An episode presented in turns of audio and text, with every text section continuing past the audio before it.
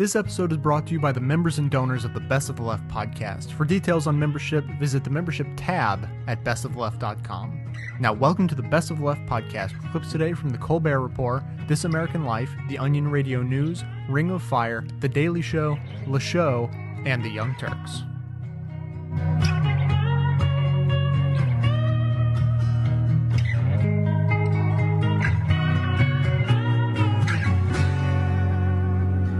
Folks, you know who else I find inspiring?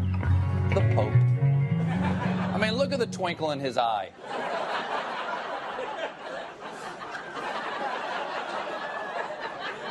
Suck it. My favorite thing about this guy is he is infallible. Though, I gotta say, a white robe after Labor Day. mm. And at times, popes have made mistakes in the past. Like in 1533, when Pope Clement VII lost this thing, um, what's it called? England. over Henry VIII's divorce from his first wife, Catherine of Aragon. Catherine had made two big mistakes not bearing him a male heir and aging. anyway, Henry asked for a divorce. Pope said no, blah, blah, blah, chop, chop, chop. Church of England. Well, these days, the Anglican Communion is in turmoil, folks. Conservatives in the church are in open revolt against their liberal leader, the Archbishop of Canterbury. He's like the Diet Pope.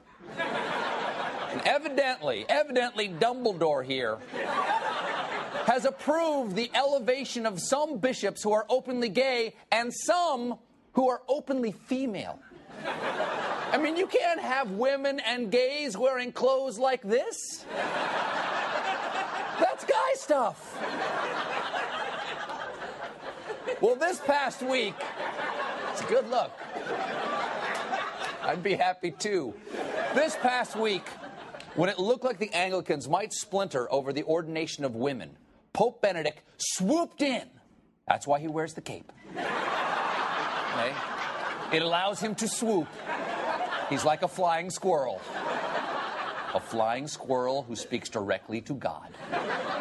And the Pope made the Anglicans an offer the Vatican is inviting Anglicans to join the Roman Catholic Church. The Vatican will allow descendant Anglicans to join the Catholic Church and recognize the Pope as their leader. He will allow them to recognize him as their leader. That is so generous.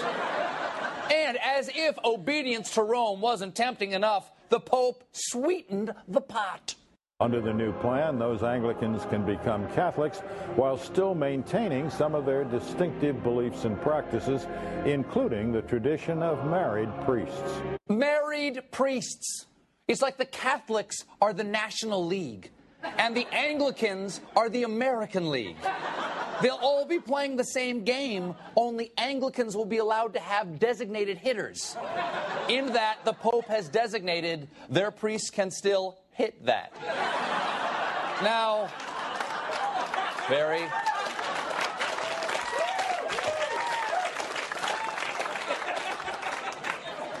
Now, some Anglicans and Episcopalians see this attempt to divide their church as divisive. But Fox News resident priest disagrees. I look at this as the single most sign of Christian unity over the last 500 years. Father Cute Priest is right. Nothing brings Christians together like excluding gays and women. Well, here, folks, to no doubt accept the Pope's offer is Barnard College professor of American religious history, Episcopal priest, and author of God in the White House, the Reverend Randall Balmer. Reverend Balmer, thank you so much for joining us. All right. Come on, Reverend. On behalf of the Catholics, let me just say, come on in. The water's holy. What do you say? Are you going to take the Pope up on his offer? Holy water is fine. Let's not drink the Kool Aid. I think, you're, I think you're mixing your cults there. Well, but go ahead. All right. So, what, what, what, it sounds like you're not going to come on over to the winning I, side. I, I don't think I will. no, why? What is your reaction to I'm the Pope's very suspicious of any religious group or a social movement that defines itself in negative terms says, in effect, we don't like this, we don't like this, we don't like you, we don't like you. If you agree with our prejudices, you're welcome. I think that's a wrong way to go about. Well, there is such a thing any, as sin, sir. There is such a thing as sin. Sure, there's such a thing as sin. But I just wanted to make sure because I know the Anglicans are pretty liberal. I thought maybe they they got rid of sin. soft on sin? No. Soft, okay. No. Uh, let's not confuse social and, dare I say, political conservatism with the gospel. The gospel takes us in a different direction. Jesus welcomes, us. Jesus doesn't keep people at arm's length. He opens his arms and he says, Come unto me. Why not rejoin with the Catholic Church? I mean, the Anglican Church is shrinking in England, the Episcopal Church is shrinking in the United States. Why not jump on over into the lifeboat that the Pope is offering you? I'm sure there are no strings attached. I mean, this is this is for dissidents who are not paying attention to their authorities. I'm sure they'll get along great with the Pope. This is a I I think this is a very cynical move on the part of the Pope. Uh, you look at uh, the Cynical? Catholic Church what way? in in North America, with uh, not enough priests, parishes clo- closing down.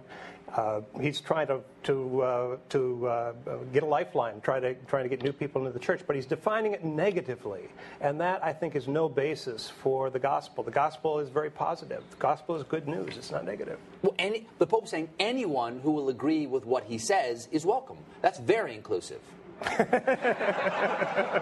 what I love about the Catholic Church. Is all you have to do is agree with Peter, and all is well. But is it the gospel? And I don't think it's the gospel. The gospel is inclusive. The gospel doesn't leave anyone aside. there have to be laws, sir. There have to be. Laws. There laws. have to be laws, sure, there have to be laws. But if you look at Jesus throughout his ministry, constantly, if you read the New Testament, as I'm sure you have, uh, constantly Jesus is saying that love trumps the law. And he opens his arms, he invites those who are weary and heavy laden, those who are wounded, and somehow through the miracle of grace, he makes us whole. But why has the Episcopal Church and the Anglican Church in England gotten so liberal that they will elevate? I mean, it's one thing to welcome, but to elevate gay priests and female priests. What I mean, worry why not come over to the Catholic Church where there are no gay priests? No, of course. I- I-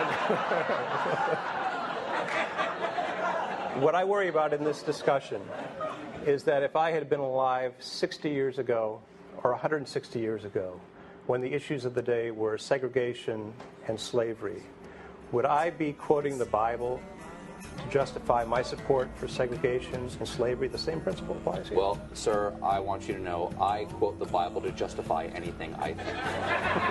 and if you want to quote the Bible here anytime, you're welcome. Thank you so much, Reverend Balmer.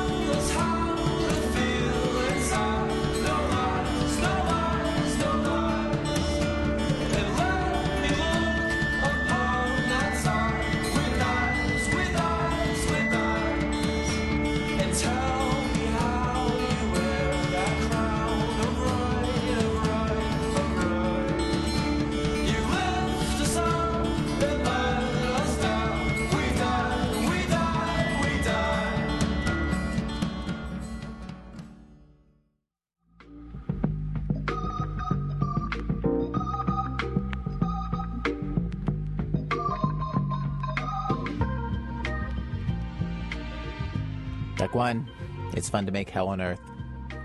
In 1999, documentary filmmaker George Ratliff read about a church in Cedar Hill, Texas, which is a suburb of Dallas, that was staging a recreation of the Columbine Massacre.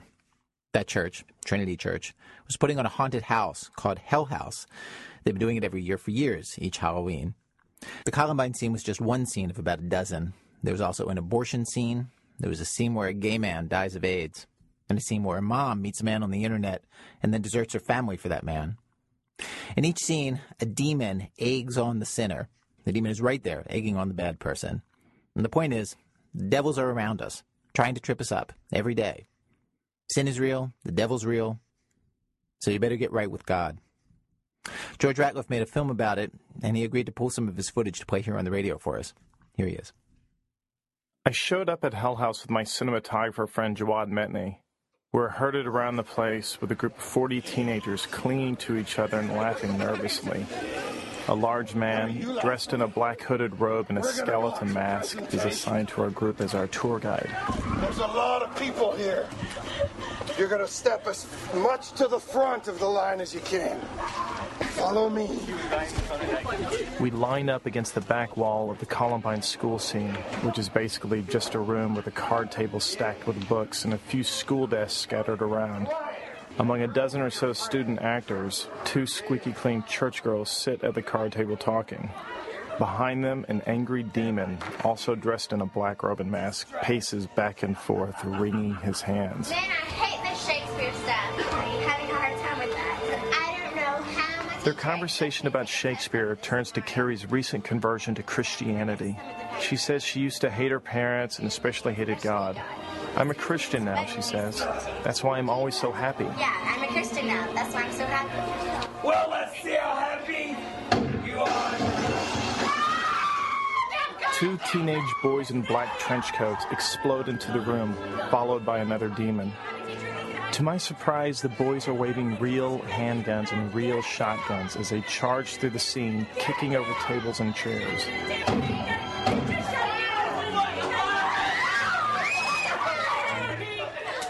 The whole scene is so violent that you forget about everything that reminds you of a bad high school play. And what makes it scary is the look of real teen angst on the shooters' faces as they cock and aim their guns at the heads of all the cowering students. You can see how they love waving around their firearms. And part of what's so shocking is you wonder who are the good church going adults who came up with this idea and helped the kids finance and organize and stage this. Remember, we're filming just six months after the real Columbine killings. One of the trenchcoat boys grabs Carrie, the Christian girl, by the hair. Do you believe in God? Yes. I said you believe in God! Yes, I believe in God. Why? After the boys shoot Carrie in the head, the demons perform their final task, egging the boys on to kill themselves. Then the lights turn to strobes, the music swells, and a teenager in a white choir robe enters. It's Jesus. He's come for Carrie, the Christian girl. The shooters are dragged up to hell, kicking and screaming and pleading to Jesus for a second chance. But he doesn't give it.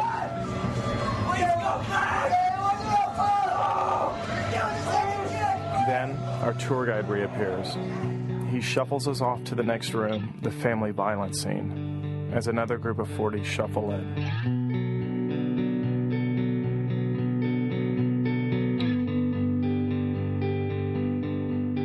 Two days later, Jawad and I went home to New York and watched what we'd filmed. We were both a bit shaken up by what we'd seen. I grew up in Amarillo, Texas, where one of the only ways to meet girls was to go to Christian youth meetings. And there were so many. There was Young Life and K Life and Campus Crusade and Fellowship of Christian Athletes. Not to mention that every one of the hundreds of churches had their own youth groups, hustling out to schools to compete for an ever decreasing number of unsaved souls. I honestly thought I had heard every evangelical Christian trick in the book. But Hell House was different. The special effects and the music and the real guns and the crowds and crowds of people lined up to get in. I'd never seen anything like it. So in August of 2000, we went back to Cedar Hill. There's 30 people in the room, and you are in hell, and you're burning. So let's have some. Okay. Two months before Hell House opens each year, they have auditions at the church. The casting directors sit at a long table in front of a stage. One after another, nervous kids read for the drug dealer, the satanic worshiper, the school shooter, or the abusive father. It's your own fault. And what if you were pregnant? Do you really want to be your own sister's mother? The girls all want to be the suicide girl or the abortion girl because those are the roles where you get to scream and cry and emote the most. I should have gotten away from you the second that you started drinking. This is all your fault. That's good. Oh, wow. That was phenomenal. Nearly everyone wants to play a sinner. Nobody wants to play a saint. Nobody cares. Not about one you. person auditioned to play Jesus or an angel role. You're going to hell. Maybe it's just more fun to be evil on stage than good. Maybe playing a church going, God fearing Christian is just not that interesting if you are a church going, God fearing Christian. The organizers usually have to go out and recruit some hapless kids to play the good Christian roles.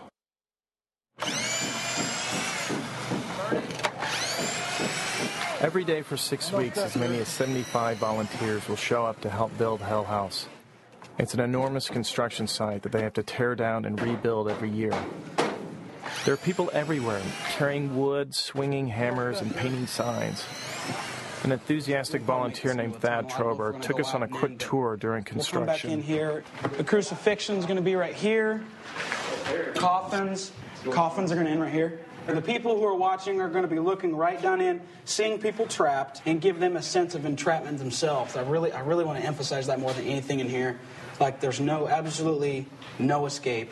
And then we arrive at the room that's Thad's baby. This is the rave slash suicide scene. Thad, who wears a goatee and techno clothes, has seen what goes on in raves firsthand. I have no idea The sex, the drugs, the alcohol. times when I've left Back in the old days, before he was a Christian. You know, either they have Thad told us that he'd only gone to raves to hear the music, but then it became too hard for him to ignore what was going on around him. ones you would see. So he had to stop raving.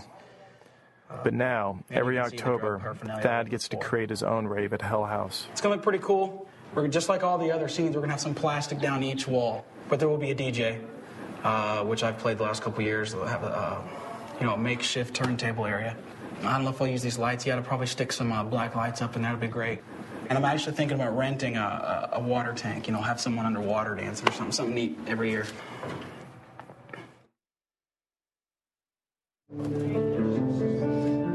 It's not within the nature of man to lose. God created us to win.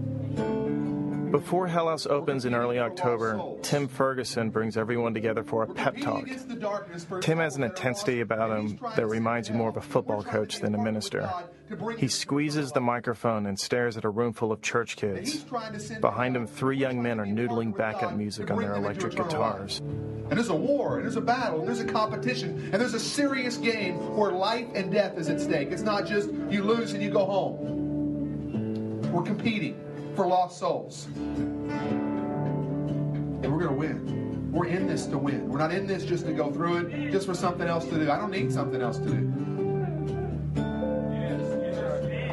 Okay? And just when everyone's want you to getting really worked up, and begin to pray. they start speaking in tongues. anoint each person with oil. I like for my leaders to spread out in those groups and begin to do that.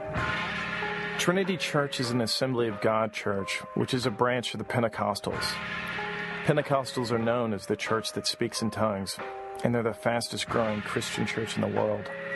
They started less than 100 years ago in Los Angeles, and they've always been able to put on a good production for large audiences. They were the first church to use electric guitars, one of the first to break into TV evangelism, and the first to think up Hell House.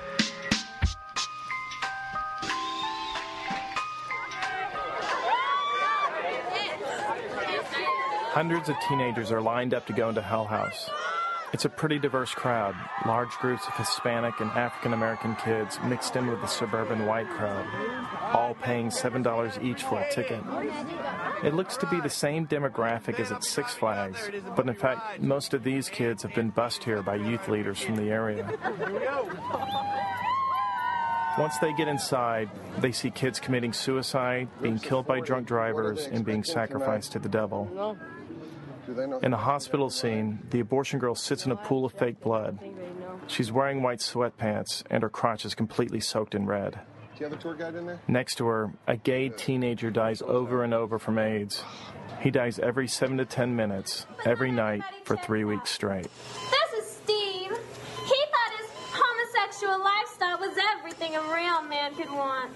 But now he's dying of AIDS. Steve, I'm right here. I'm not gonna leave. Why has this happened to me? Why can't it just be over? Outside the house, in an area visitors don't have access to, I ran into a group of performers that had just knocked off from their shift of being tortured in hell.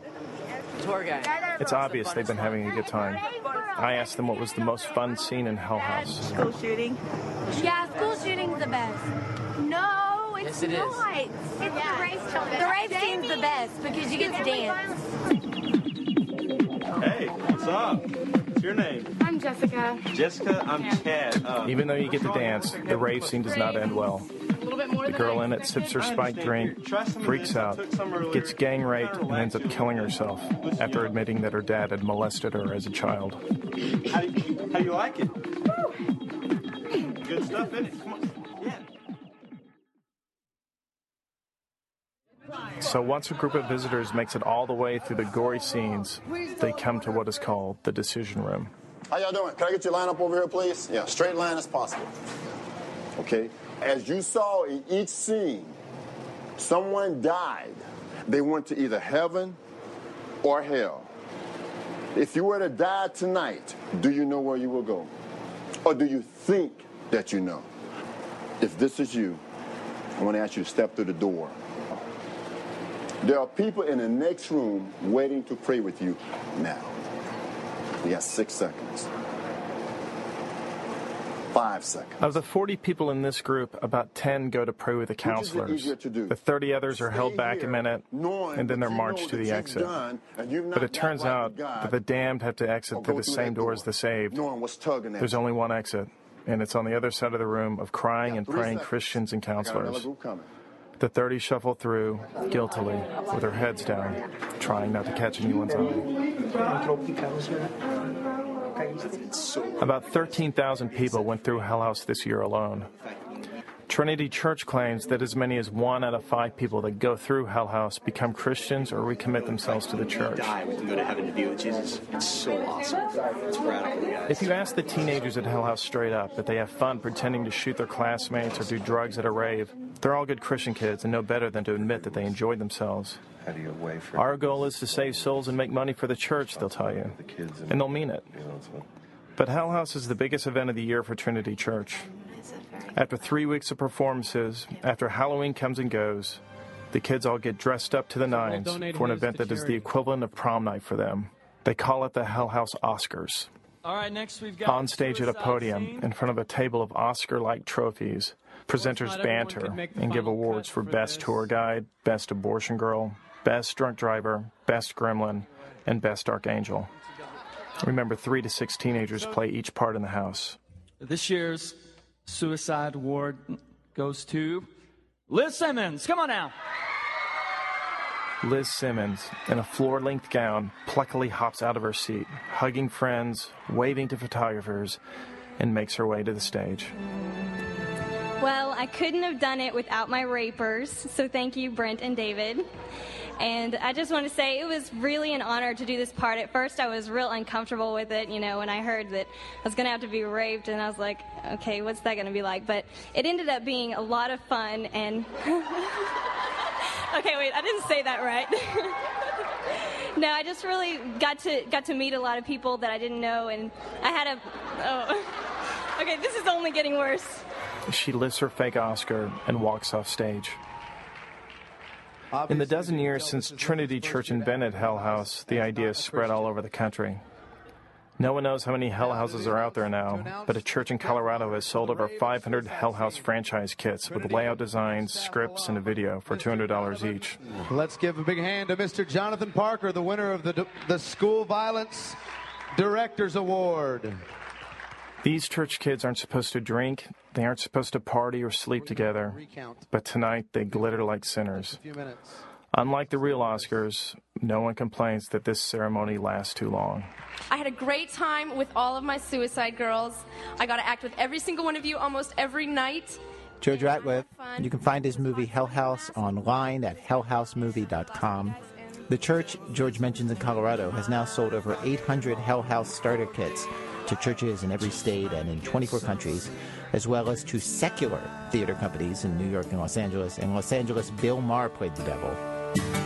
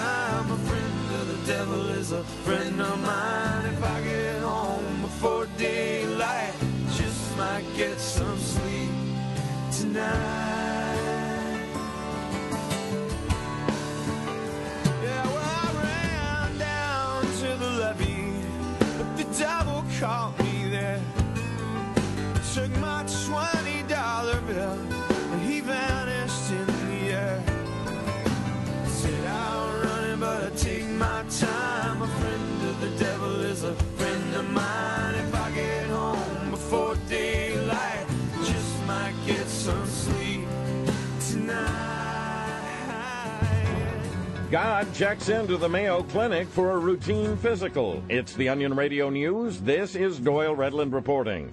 The Lord Almighty arrived early this morning at the Mayo Clinic in Rochester, Minnesota for his semi millennial checkup. Walking without assistance and accompanied by his only beloved son, Jesus, God looked considerably younger than his 14.5 billion years. Clinic spokesman Charles Grantley. For an all powerful being of his age, he's in great shape, but it's important to keep an eye out on his uh, colon, his heart, his, you know, we want to keep on top of things. In 2003, doctors treated the Lord for several planet sized kidney stones and removed a growth from his face that was later diagnosed as Australia. Doyle Redland for The Onion Radio News. Life is a mystery.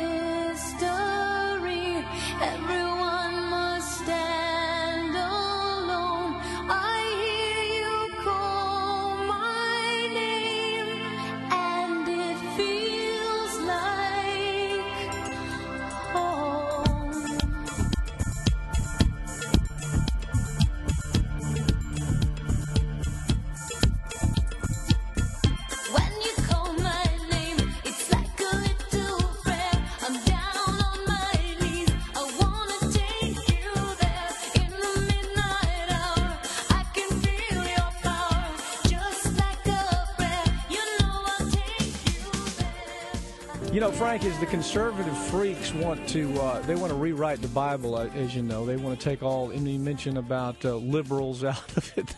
Uh, it's just like they have gone on this crazy jihad since January. It's it's almost uncontrollable. I, I'm wondering what they would do to Revelations. Uh, you know, they're going to keep that in. Are they going to mention the fact that you know when if John wrote it on Patmos, that it's questionable whether he was even sane at the time, and it's also they might also mention that uh, you know most people that looked at it said, well, we don't even want to include it in the Bible. It's it's just just too weird. Well, if, if they did eliminate it altogether, they'd actually be doing us all a favor because uh, the the early church knew that this book was too strange, too hot to handle, and they didn't want it in the canon. And in fact, until about the year 400, it wasn't included. And even now, the the uh, historic church, the Greek Orthodox Church, going all the way back to the Byzantine Empire, does not read that book publicly. But you know, I, I saw that weird news thing about these guys editing the Bible, and um, you know, logically, if they really want to cut everything that they would regard as liberal, they should start with the four Gospels because the Right. New the New Testament itself doesn't belong in a Bible that reflects what we now believe are conservative values. Of course, I think that true conservatism of the kind that, for instance, you know, William F. Buckley talked about has room for the for the New Testament, but the kind of wacky right-wing, anti-government, anti-everything, uh, lie-based conservatism of today, you know, the death panels. Yeah, it's not in America. conservatism, Frank. It- It's fascism. Yeah, it is. you It is, know. and and essentially, these folks really should get rid of the New Testament altogether because obviously the whole basis of not just liberal democracy, but what we regard as a as a welfare state, health care for all, Right. taking care of the indigent, is is traceable back into the New Testament ethos that They- uh, have to- Western civilization comes from. So they need to get rid of that because that's that's the kind of thing that's inspired people like Barack Obama to do what he's doing. They- They'd ha- certainly have to remove, remove the Beatitudes. Sermon on the Mount would go. Uh, you know, most of Matthew would go because it talks about our responsibility as Christians. Well, look, l- let me ask you something. Let, let me get to this issue about. Uh, you know, you had Jerry Jenkins, Tim LaHaye. They came out with this Left Behind mania. Uh, Sixteen novels. It sold tens of millions of copies Right. all over the. It's end of times cult is what it is. In other words, uh, I call it dominion. You know, I guess the nice word is dominion Christianity, and that is the world's going to end. So what the hell? Let's you know destroy our environment. Right. Uh, who cares if the Arctic melts? Uh, yeah. Who cares if we're in war in Iraq? We want that because these are people that are waiting, sitting on their hands for the world to end. Yeah, they are. And you know, um, There's a, a book of mine following up the memoir you and I talked about last time I was on the show, Crazy for God, and I have a book called Patience with God, and, and I've devoted an entire section called Spaceship Jesus Will Come Back and Whisk Us Away, because I think that, um, and by the way, it's in a, in a section of the book, uh, this book, Patience with God, Faith for People Who Don't Like Religion or Atheism, and I've devoted a whole section of this book called Where Extremes Meet. And Right, right. One chapter in that book, Spaceship Jesus Will Come Back and Whisk Us Away, I talk about the fact that whatever their intentions were, the, this kind of weird profiteering on eschatology or this end time stuff is more or less like throwing gasoline and a lighted match into a daycare center because our country already is so unstable and volatile with the lunatic fringe that, of course, by stirring in this apocalyptic element where, for instance, war in the Middle East is seen as a good and desirable thing because it'll hasten the return of Christ, or where there's this rampant speculation about Obama being the Antichrist and maybe that fulfills something. You know, bad news is good news to these people. They they want the end. They're Yeah. they are ready to just go to a hilltop, wait for Jesus, and allow the rest of us to burn. So And in I the meantime, in the meantime, though, though Frank, really, they're they're in this small capsuled world where they hate the federal government. They're the enemy. Uh, the end is near. Secular society is their enemy. Art's their enemy. Learning's their enemy. Culture's their enemy. Education's their enemy. Right. They- They're in this this this capsule, ready to go, aren't they? Yeah, and and you see the extremes of this at military funerals where you've got these crazy standing on the sidelines screaming God hates fags and wanted your son dead Right. or your daughter dead.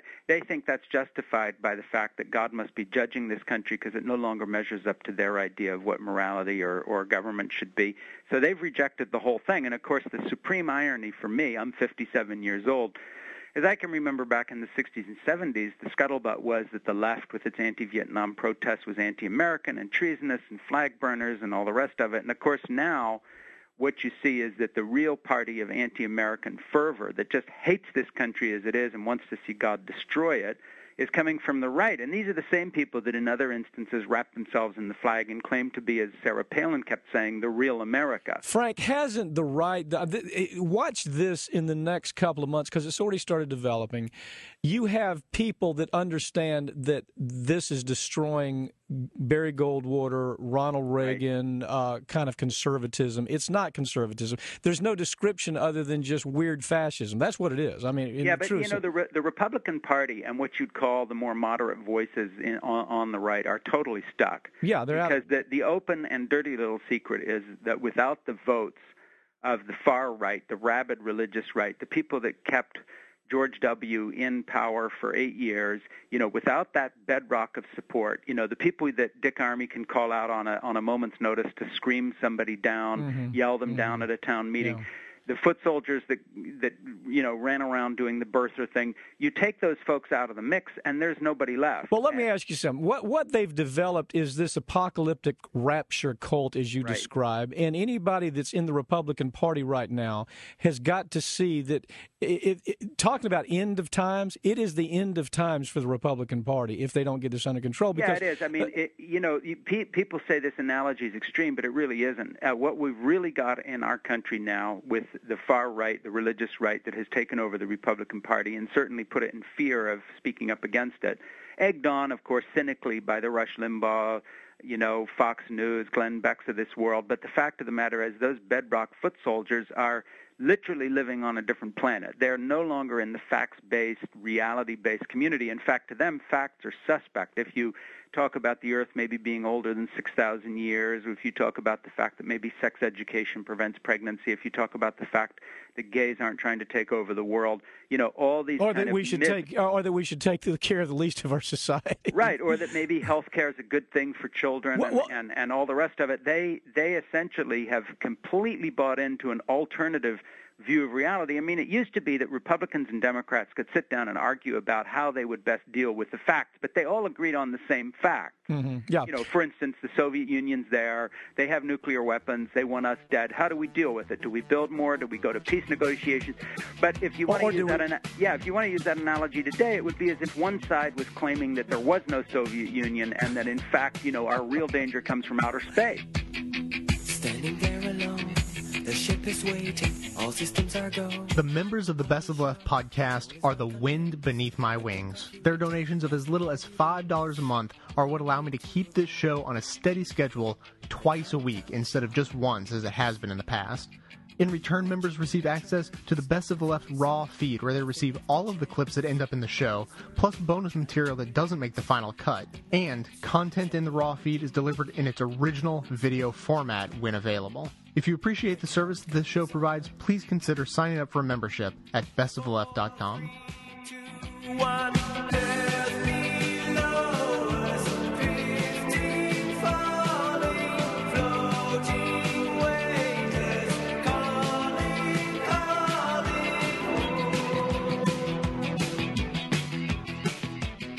A fascinating story from the world of religion. The Roman Catholic Church is trying to attract new members by reaching out to disillusioned Anglicans. The Vatican's move comes in the context of a long history between it and the Anglicans. In 1534, King Henry VIII formed the Anglican Church after Pope Clement VII refused to grant him a divorce from Lindsay Lohan. Wikipedia! At the time of the rift, Pope Clement said, and I quote, uh, they'll be back. well, guess what, Clement? Cardinal Bartolo owes you 50 lira and a flagon of mead, which, as you know, was a delicious drink of honey wine brewed in the anus of dragons. Wikipedia. The move is aimed at Anglican conservatives at odds with their church over the election of female and gay bishops. Wow. So a 500 year old feud over divorce is being resolved by a lingering 21st century bigotry towards homosexuals. The Vatican announced changes today that will make it easier for them to convert and even pledge to welcome Anglican priests who are married. Oh boy. Well, that should go over very well with priests who have been celibate for all these many years now. So, how have Anglicans responded to this poaching from the Catholic Church? The people who are approaching the Roman Catholic Church are no longer uh, Anglicans, no longer part of the Anglican Communion. Uh, they are uh, uh, seeking a, a new church home, and of course, we say, uh, God bless you as uh, as you seek that uh, place for your journey. God bless you as you seek that place for your journey. I believe that's Anglican for go f- yourself. for more, we're joined by senior religion correspondent John Oliver. John, nice to see you. You're, uh, nice to see you. You actually. It's good for you to be here tonight. It's, it's, it's good to be here. You're, you're one of the favorites. Uh, Uh. John, this is very controversial here. The Catholic Church seemingly willing to abandon a central tenet of their faith just to grow the congregation, to grow the flock. It doesn't. And uh, the problem is what here, John? This is a classic case of the theological free market in action. The Catholic Church sees an opportunity to win market share from a competitor. But, but, but. How does saying, come to the Catholic Church, Mm-hmm. we're the church that won't have female or gay priests. Openly gay. Openly gay, John. That is a very important distinction. I, I, I understand, but how does that help broaden Catholicism's appeal? Well, it's not so much broadening as deepening. Having analysed their consumer psychographics, they're using behavioural targeting to double down on their brand identity. And to be honest, John, I can think of some other religions that could maybe use these techniques to expand their dwindling customer base.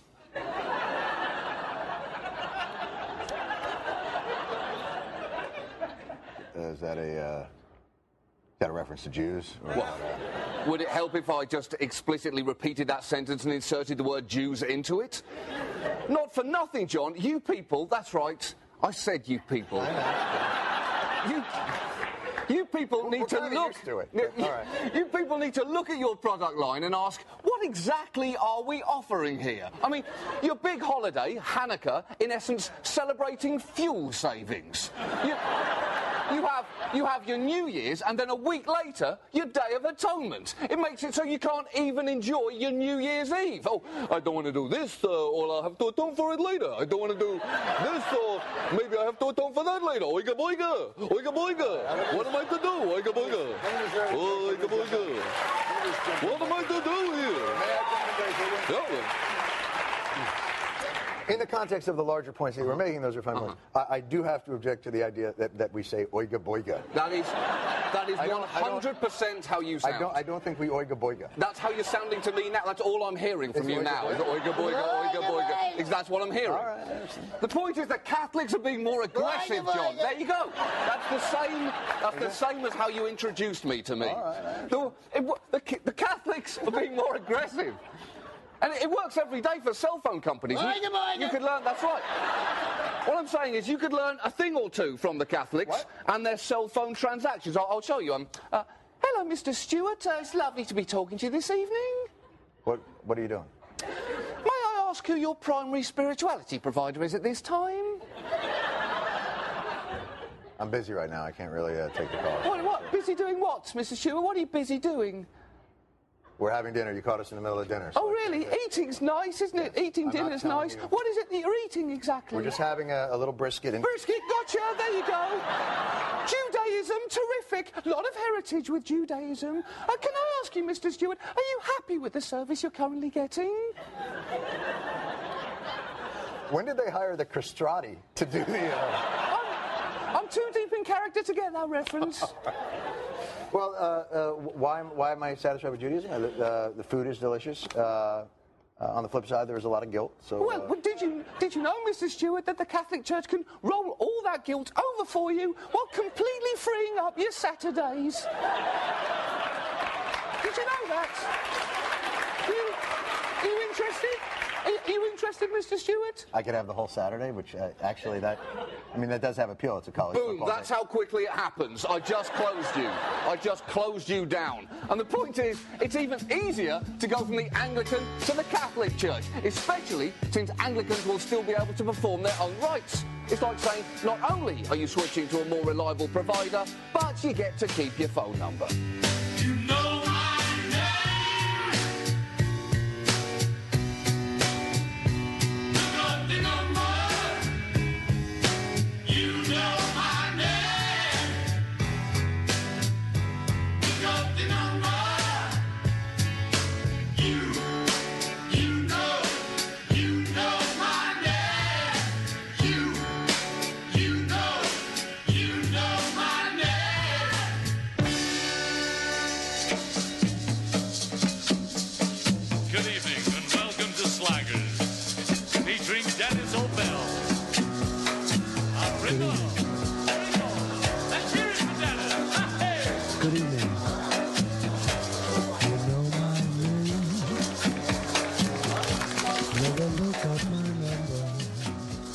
What you described really before the break is it's almost it's all it's it's almost a process that these apocalyptic rapture cult types have done. What what it is is make it up as you go biblical interpretation. In other words, what what is expedient for the Republican Party? What is it that it, that Fox News would like? What is it that we that we want to claim as our political ground? You take the Bible and you fit in the pieces according to what you want. You see, Right, exactly. so, so at this point, it's it, what's happened is they've bastardized the Bible. I mean, we're not even talking about the same. I mean, Revelations, for example. How many interpretations have you heard of Revelations? I mean, read Left Behind, as you point out, sixteen novels. What in? The, I mean, they got they got Left Behind games. They got Left Behind posters. It's it is it is creating this cult, and it is furthering the craziness of that cult to where we have this ubiquitous thing. We don't even know what what it is called religion. Yeah, and, and, and the thing is, it's crossed a line here from which there's no return. And when you realize that people like Fox News and, and these other guys are cashing in on this, I mean, literally, it's like selling candy to the village idiot. I mean, Mhm. essentially what we've got is a cynical group of people, highly paid people in certain aspects of the right-wing media who know that it's over, but who are making a buck on the way through. You know, I think if you could get into Rush Limbaugh's head, for instance, A, he would not be a fundamentalist Christian. B, he would think these people were idiots. And C, you know, he's glad to cash his paycheck. And that's, yeah. that's well, where we've got- OxyContin and all, the guy at least has, you know, he has some sense. I mean, the OxyContin, I mean, the OxyContin years really did make him. I mean, I don't know if they're. I, I don't say this jokingly. I mean, I think there's more to that story. But even then, he could think. Now, let me ask you something. You mentioned in there is is incredible little quote, and I'm I'm trying to understand it. You you say in uh, when you talk about patience of God, and I've heard you say it before that there's this deepening inferiority complex Right. that the evangelical fundamentalist community suffers, Right. and so so what they do is all of this craziness manifests itself out of that. Talk to me about that. What what what did you mean? Well, here's the thing. The evangelicals have so separated themselves from the reality-based community in this country. And let me add parenthetically here that anybody who reads Patience with God, Faith for People Who Don't Like Religion or Atheism will see that I'm a practicing Christian. This is not some anti-religious rant. Oh no no not all you. In fact, I go steeping. after the atheist community, people like Dawkins and Hitchens and these other guys with both hands for being hypocrites because they're fundamentalists too in, in a lot of the ways they present things. But that said, the fact of the matter is the evangelical community has an inferiority complex the size of a barn door, and they hate this country for one reason. Well, well, They've excluded themselves from American history. They've excluded themselves from science, art, literature, music. They've excluded themselves from the company of people who depend on statistics and rational facts. And they, they, they basically are a faith-based, not, rel- not fact-based community, even when it comes to politics. And so they, you know, drive in the face of reality to the extent that they are embittered by people who would remind them that there's another way to see things. Another thing, Frank, interesting point. And by, by the way, let me preface it with this: everybody who knows Frank Schaeffer knows your history, knows that you you you come from a hugely religious. Your father, uh, you know, evangelical preacher. You came up in the system. You understand it probably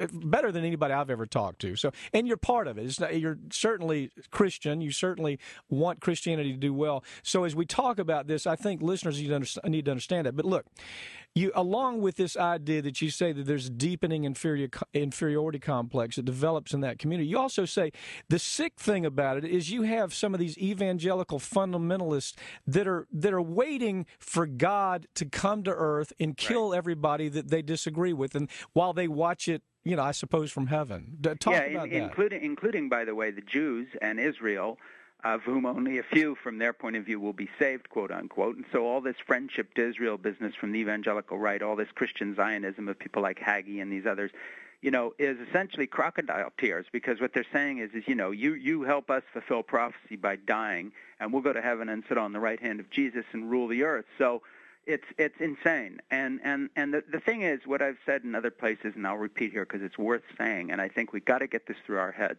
You know, sometimes I'm asked, well, how do you change these people's minds? How do you address this? And here's the answer: you don't. You treat these folks the way you would at a family picnic, where you know the, the- one of our cousins, nice family here, but one of our cousins just is off his rocker. This is the village idiot. the crazy uncle. Yeah, and and look, if he's over sitting in the corner smearing egg salad into his hair, you don't meet him halfway by you know uh, shoving pickled onions up your nose. You you, you know you basically Yeah, say, poor old Uncle. Harry lost it years ago. We'll be kind to him.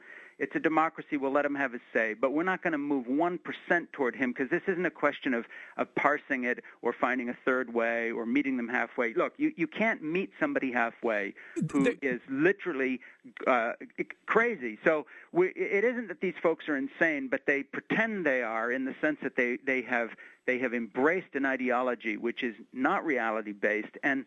In a sense, you know, it's broken their Fra- brains. Frank, isn't it also the idea of the the the uh, the persecution complex? They want the persecution because the Bible says, you know, that that you're going to be persecuted. If you're a Christian, you're going to be persecuted. That you know that had relevance, I think, maybe you know, 200 years ago, 300 years ago. But now they're still looking for that thing to give them the rejection factor. well- they're still trying to form. They're trying to formulate this thing that's so repulsive and so so goofy that of course they're going to be rejected because they're friggin' crazy. Well, the ultimate irony is that as I as I put in the chapter there on this this whole return of Christ business that I analyze in Patience with God, the irony is that they were talking about being the minority and the liberal media elite pounding on them and Democrats, blah blah blah blah, while George W. Bush was in office. So that you know, here you have Republicans have put the an evangelical fellow believer in in in the in the White House. You've got you know them controlling both houses of Congress at one point. You've got the whole national agenda set by the culture war issues they're fighting. You know whether from Prop 8 in California, which they won by the way, all the way through to Fox News.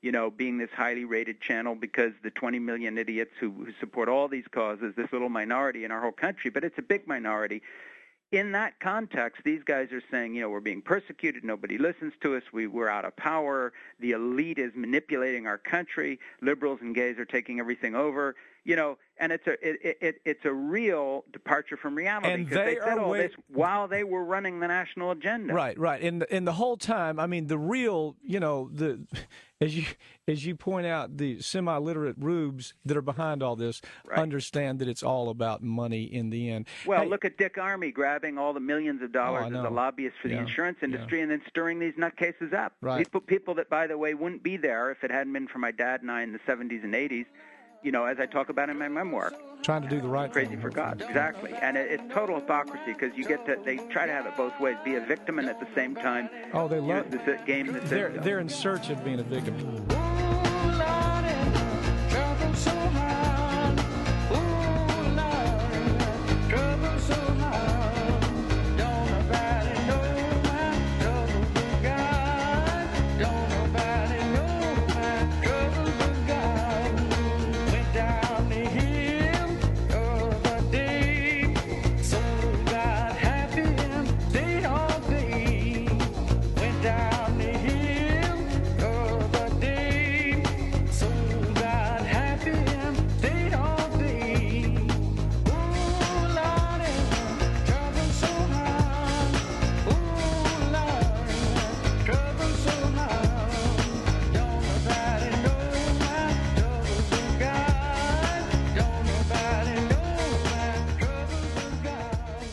Controversy in the United Kingdom over the Catholic Church coming out and saying, hey, y'all come in to the Anglicans, to the conservative Anglicans who are upset because the liberal side of the Anglican Church, the Church of England, has not only uh, approved uh, female priests, but female bishops and homosexual members of the church.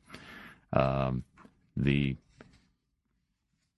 invitation issued by the Catholic Church says that they'll set up separate, what they call ordinariates, for the incoming conservative Anglicans and their married priests. They don't have to worry about a thing. A former head of the Church of England, the previous Archbishop of Canterbury, has uh, said he's very distressed by this, saying that this could damage relations with the Vatican. They could have done it. Well, apparently, one of his complaints was that the Vatican only gave the Church of England two weeks' notice. But, you know, sometimes you got to do these things in a hurry because can't last forever. It's fall, and Catholic Sit and Pray has a great deal for you, especially if you're Anglican. Join this week, and your married priest gets in free. Benedict, what are you doing? That's Urban, my theology auditor.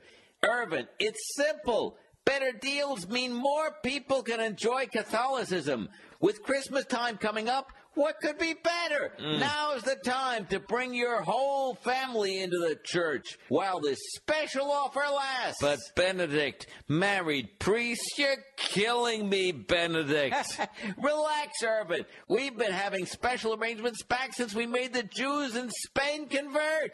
Anything to get more people to try the world's best known church.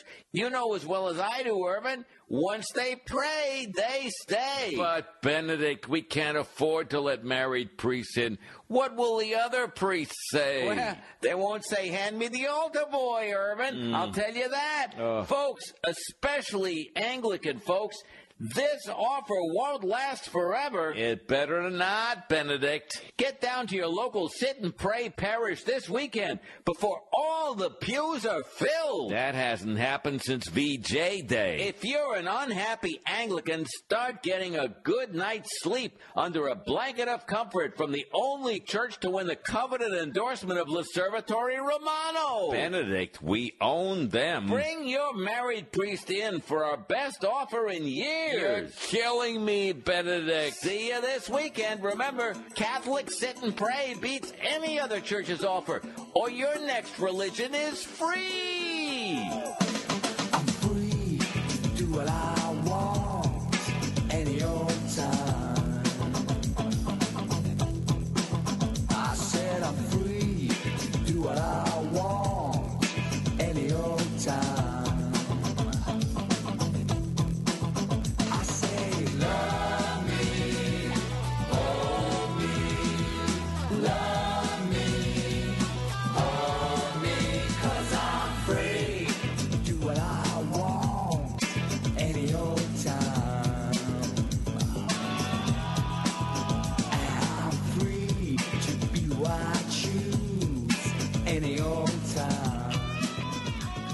So let's go to Pat Roberts.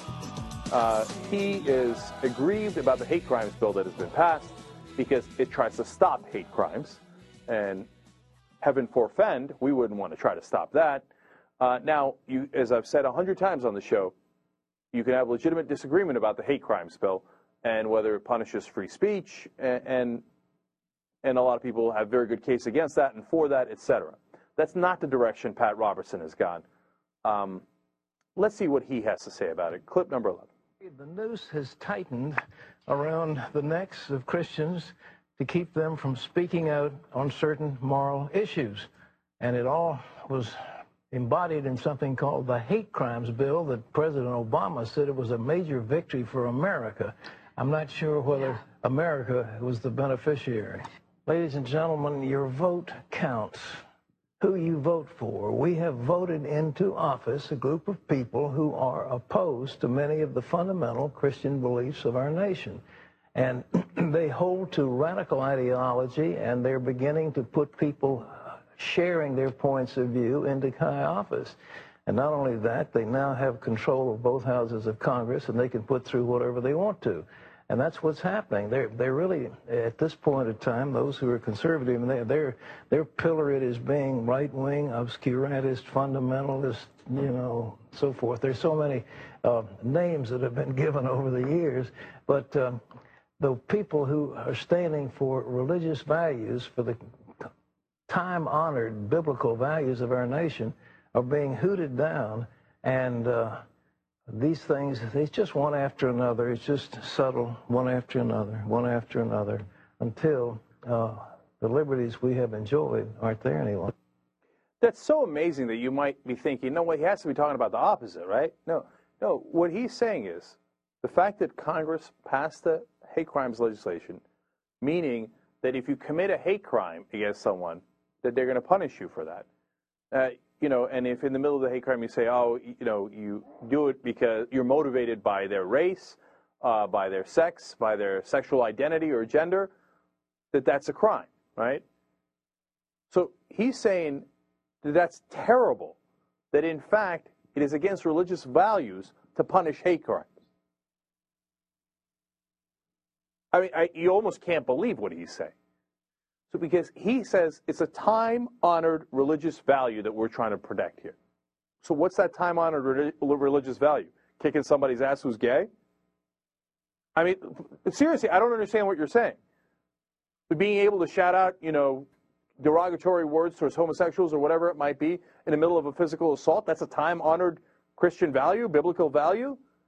I mean, you heard him say it with your own, you know, ears there. You saw it with your own eyes. Uh, He says uh, they're trying to uh, paint uh, his point of view as a radical ideology. What would you call it? And uh, and he began with this is a noose around Christians' necks. Now that's strong language, but you get the irony of it. This is named after Matthew Shepard and James Byrd. Matthew Shepard was hung on a fence and died there. Okay, uh, you know, not hung by his neck, but uh, you know, hung up to dry in, in, in a matter of speaking on the fence. And then James Byrd was dragged behind a truck because he was black. These people were killed on hate crimes. We say, hey, let's punish those hate crimes. And they say, oh, no, if you punish the hate crimes, you're hanging a noose around Christians' necks. I guess they assume that their audience is so oblivious, so ignorant, that they couldn't possibly understand what the truth is. So they say the exact opposite of the truth and hope that they get away with it. And it looks like Pat Robertson has made a lot of money doing exactly that for a long time. So maybe he's right to hoodwink his audience that way, you know, at least for his own profit and gain. But if you listen to him, I feel sorry for you. You're getting the exact opposite of what's true.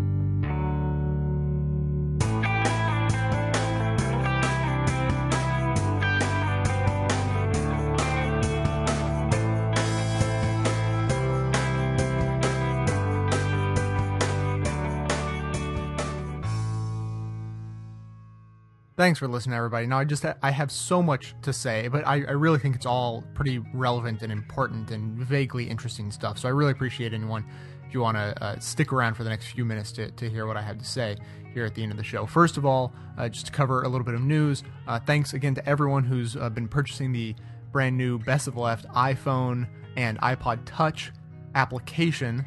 Uh, it's been doing well and it's just been hanging out in the top 20 there in the news category.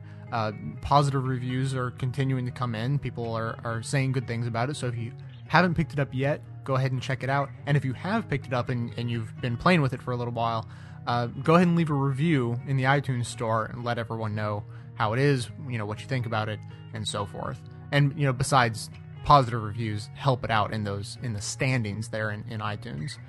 And of course, it's likely that you know by now that the one of the best features of that application is straight up bonus content, stuff you're not going to get in the in the regular show. Today's bonus content for all the app users is a great clip from uh, the Colbert Report. Something it, it doesn't it didn't translate as well to audio. There's lots of visual elements to it, and he does a great report about the Supreme Court dealing with a, a religious issue that, that came up in, in a case re- recently, and he does his segment, The Word. I'm sure you're familiar. So it's a great segment. Check it out on the app. Second big news, I, I'm probably burying the lead here.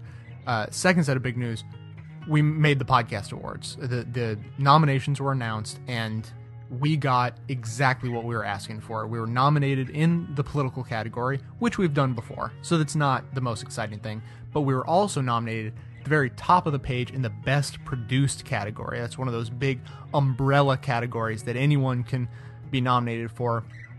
So it's very exciting that, that we're listed right there at the top of the page. And, and I'm really excited about the upcoming voting, which starts on Friday, November 13th. It's coming right up. So be ready for that. Podcastawards.com is where you go. And uh, the voting is very self explanatory. So you just go and you vote for the best of the left. And you actually do that every day. It's, you know, I don't make the rules. Frankly, I wouldn't have it set up this way if it were up to me. But the rules are you get to vote every day from the beginning to the end of the voting period, once every 24 hours. And the voting this year is extended beyond, you know, it's normally about 15 days of voting. So it's a pretty long, grueling process. And this year it's actually going to the end of the month uh, because of the Thanksgiving holiday. They wanted to extend it. So it's, it's like 18 days. So I just need everyone to take a deep breath and get ready for the long slog. Uh, set an alarm for yourself to just, you know, beep a little bit every day and remind you, oh, got to go vote at the podcast awards again. Uh, I just saved a bookmark so that it's at the top of my internet browser so that I can just, oh yeah, I'll, I'll notice there every day. I'll just click on it. It'll be kind of mindless. Just click, vote, go on with your life. Now, of course, if you remember from the nomination period, we're we're actually going to be throwing our weight towards the Young Turks in the political category, and the reason for that is the Best of Left has been nominated, uh, you know, several times for the pod, uh, excuse me, for the uh, political category in the past, but we've never won, and it's always because there's this big national uh, radio show that has won every year, and I've checked out their show believe me, they're not our style. And to top that off, uh, you know, not only are they not just our style, this year it's even worse. Rush Limbaugh is in the running in the political category. So we have to recognize the nomination period, that was just the primaries. This year, for the general election, we're really hoping to get a strong candidate in there, and we're all hoping, at least I'm hoping, and I'm hoping that you'll join me in supporting the Young Turks as our general election candidate. So, podcastawards.com every day from Friday the 13th through November the 30th. Vote for Best of Left in the Best Produced category. Vote for the Young Turks in the political category. We got to knock out those conservatives in that in that political category. It'll uh, it'll be a sweet win and a and a bitter defeat depending on how things go. Okay, so I know so much big news, but uh, and you know I'm I'm trying to keep this short. I always try to keep it short, and it's it's just tough. So hang in there with me. I promised in the last show I would tell the story of why the governor of Maryland, Martin O'Malley, uh, at a social event, came up to me unsolicited, put his arm around my shoulder, and whispered something in my ear. Uh, so here, here we go. So this event, this was a social event, was uh, basically an award ceremony sponsored by my real job. You know, I work for a climate change nonprofit organization in in the DC area, and and the office is actually in Maryland, it's right up, right over the border from DC. And so we were at this event. The governor was there, and it was my job, my personal job, uh, not just the organization, but I was the one holding the camera, filming this event as there were speakers uh, giving speeches. And so the last person to speak, naturally, was the governor, and he spoke for about 20 minutes or so. And during that speech, he said something which I will not repeat because that's in essence what he came up and whispered to me about afterwards. He uh, used what I guess in an extremely puritanical country might barely almost be considered a swear word. I totally don't consider it that at all. And um, and so he used it very uh, casually, and everyone laughed, and there was nothing the least bit inappropriate about it at all. Um, but after he was done speaking and he kind of rejoined the crowd, and I was getting ready to pack up my camera, he walked up to me and, in a joking way, said, "You know, I really shouldn't have said uh, what he said on camera." wink, wink. You know, chuckle, chuckle. Uh, was which was his way of saying, you know, don't don't make me look bad. Don't uh, don't spread that around everywhere.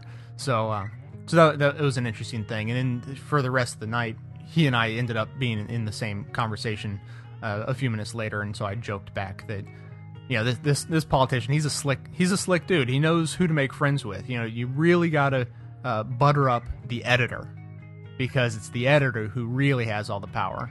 So that was my uh, rubbing elbows moment in, in high powered politics. Okay, so now the, show's running long. I gotta stop. I got more huge news to pass on, but I'm gonna hold it for the next show. I, I know you want me to keep it short, and I try. And so, believe me, come back next time. I have huge news but it's going to have to wait. So I just want to really quickly thank Kathy R., who signed up for a membership on October 18th, and Donna K., who signed up for membership on September 27th. Both of them signed up for a year membership in advance, which is awesome. That's, you know, it's just great to know that you not only do you want to support the show, but you know you want to support it for a full year. That you know, not you're not thinking about uh, backing out in, in just a month or two. So, uh, huge thanks to those members. Of course, members get access to the members only raw feed, where they get all the material that ends up in the show, plus a bunch of bonus content. It's all delivered in its original video format when available. And come on, you know, they know, everyone knows, they're what make this show keep going without the support of the members, the, you just wouldn't be hearing my voice on a Wednesday. That's just what would be happening. So that is it for today. You can support the show, of course, by becoming a member for a little less than five bucks a month, telling five friends, leaving five star reviews in the iTunes Music Store for the podcast and the application, of course. You can stay connected between the shows by joining us at twitter.com slash best of left, facebook.com slash best of left, and uh, you'll get all sor- sorts of great content there as well as I post. Uh, you know, I'm trying. I'm trying to post throughout the week. Uh, this last week's been hectic, so uh, hasn't uh, hasn't been so active, but I'm trying. And then uh, links to the music if you're curious about what music is used in the podcast, or you want to buy the music used in the podcast. Check out the show notes on the blog, and you'll link through to to all the music that's used in the show. So, coming to you from inside the Beltway and border, yet outside the conventional wisdom of Washington, D.C., my name is Jay, and this has been the Best of Left podcast, delivered to you every Wednesday and every weekend, thanks to the members and donors from bestofleft.com. Black and white. you took apart a picture that wasn't right. Pitch burning on a shining sheet. The only maker